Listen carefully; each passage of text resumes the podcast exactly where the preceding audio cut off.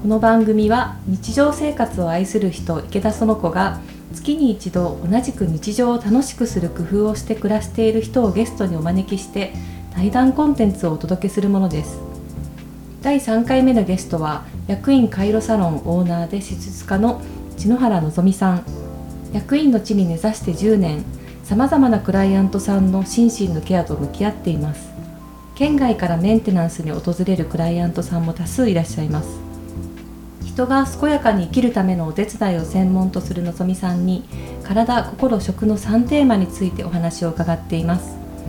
今回はのぞみさんに心についてお話を伺っていきます。のぞみさん今回もよろしくお願いします。よろしくお願いします。はい。最初のテーマとしてその心とは言ったんですけど心と体の結びつきについて伺っていきたいなと考えておりますで、まあ、特に、まあ、どちらかがバランスを崩すとなんかどんな感じでそれぞれ作用するものなのかとかそういったところを施術家のあの知見を交えて教えていただきたいです。はい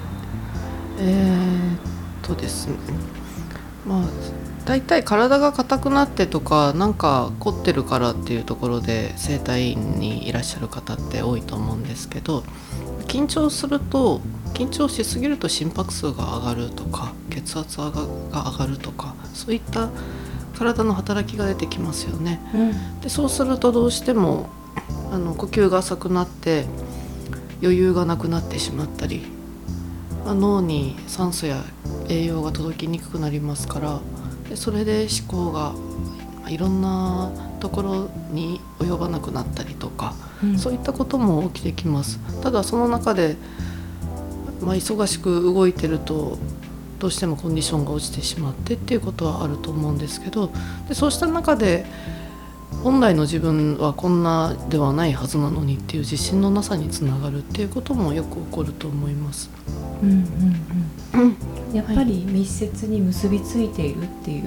ことですよね。そうですね、うんうん、ありがとうございます。でまあ今回お聞きしていきたいのが心っていうところであの、まあ、クライアントさんは体の不調を抱えていらっしゃるとは思うんですけどもその施術時のコミュニケーションにあたって実はその体の苦しみとか辛さが心に基づいてるんじゃないかみたいなそういった例を見ることっていうのがやっぱりあるんですか？はいそうですね。あの腰が痛いとかなんか膝が痛いとかであれば例えば足が向かないっていう言葉って心理的なあのところも結びついて心理と体が結びついた言葉がありますよね、うん、足が向かないですとか腰が重いとか、はい、なんか胃が痛いっていうのも何かあったのかなっていうようなイメージをされることってあると思うんですが、そういうふうに体には一つ一つの場所に役割っていうものがありますので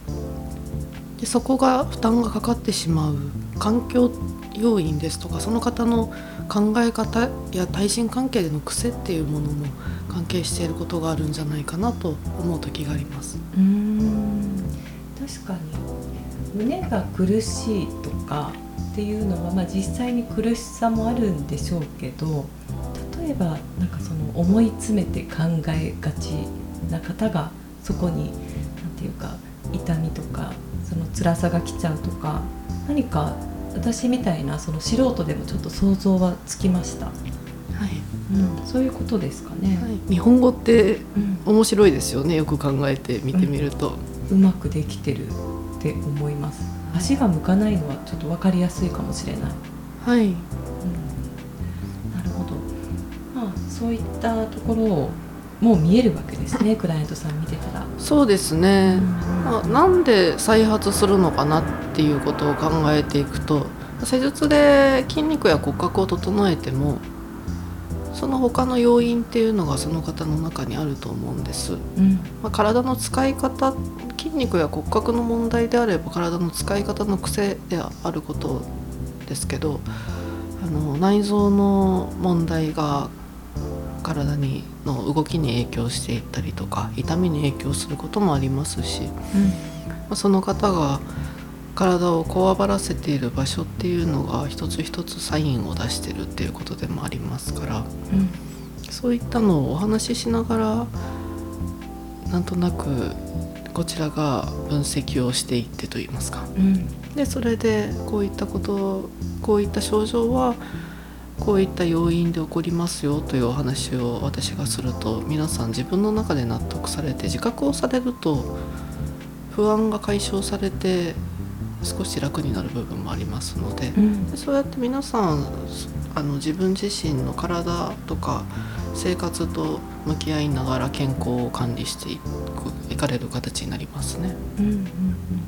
そうだからサロンってやっぱりその施術だけじゃなくてそういう対話があるというかなんかそこで自分が気づいてなかったそういう癖とかなんかそういったものに気づかせてもらえる場所というかそういうやり取りもあってなんかそれがなんかありがたいというかあの一人一人見てもらってるなっていうのを感じそうだなって思いました。はい、ありがとうございます。はい、続いてお聞きしていきたいのが、まあ、そういった皆さんクライアントさんに例えばじゃあこの習慣はこうしていくといいですよみたいなご提案もされてるかもしれないですけどその特に心のメンテナンス系のぞみさんご自身はなんかそういった方々と向き合いながら多忙な日々を送っているけどなんかどういうことをされてんだろうっていうところですね。あのいろんな方のお悩みとかいろんなお話を伺う中で私自身もそこで気づかされることってたくさんあるんです。うん、クライアントさんよりむしろ私の方がその気づかされる割合の方が多いので、そこでふとした時に一人になった時にあこういうこれはこういう風な考え方ができるんじゃないかっていうのをその方に対するアドバイスとか何かできるんじゃないかってことを考えながら私自身に落とし込むと自分自身も生きるのが楽になる部分ってあるように思います。例えばその、クライアントさんと向き合う中で気づいてでご自身でやってみたとか落とし込んでみたみたいなそういったメンテナンスで何かご紹介可能なものってあります？そうですね。うちはアロマとか漢方関係のことものとかお茶を扱ってたりするんです、まあ、皆さんにサロンで商品としてお取り扱いしてるのもあれば、まあ、ご自由にどうぞという形で置いてるものもありますから、うんそういったものを活用してます。でその時期その時期季節によって人の体のストレスのかかり方が違ったりこの時期はこういった患者さんが多いなっていうこともありますからそれに合わせたものを置いてますので、うん、私自身もそれを活用してます。うんうん。やっぱり第1回目にも出てきた通りそのお茶っていうところそのお茶でその心を落ち着かせるというかそういった時間を大事にされてる印象があります。一方でまあなんかいろんな感情って日々浮かんでくるとも思っていて何か出来事があったらイライラのぞみさんはあんまりイライラしない人かもしれませんが私のような人間は、まあ、ちょっとしたことでイラッとすることもあるんですよ。まあ、そんなにないけどイラッとしたりなんか悲しい気持ちになったりとか何かしらちょっと感情が揺らぐことってやっぱりあるんですけどそういったものとどう向き合ってなんかどうやって流していってるのか例えば瞑想なのかなんか座禅なのかとかなんかそういったのぞみさんがやってることがあれば教えていただきたいです。はい、えー、っとイラッとすることはありますよ。ありますか？ありますけれど、はい、あの怒るとか感情が高ぶるっていうよく怒りはネガティブに捉えられることも結構あるんですが、うん、それってその裏側に何があるのかなぜそれが出てきたのかっていうのを割と私は自分を客観視する癖を昔からつけるようにしていて、うん、でこれって起こってもどうしようもないじゃないとか後から考えるとなんでこんなことで起こったのかっていうのであれば自分自身が体がきついとか時間に余裕がないとか、余裕がないっていうところが大きな要因で。で何かトリガーがあればとりあえず起こってたかもしれないっていうこともあると思うんです、なのでその辺は自己管理でしょうしあとはそれでなくってなんでこの人をこういうふうに言った言ってくるんだろうとかこういう状況なんだろうっていうことが悲しいとかであればそのものとか人との関わり方について見直すっていう、まあ、自分自身の在り方を見直すっていうところが大きいと思います。うん、感情自体は悪いものではないですから、うん、その人とか物とかことっていうものの対象にエネルギーを使うことが無駄なことではなければ、うん、その感情を大事に私はすべきだと思います。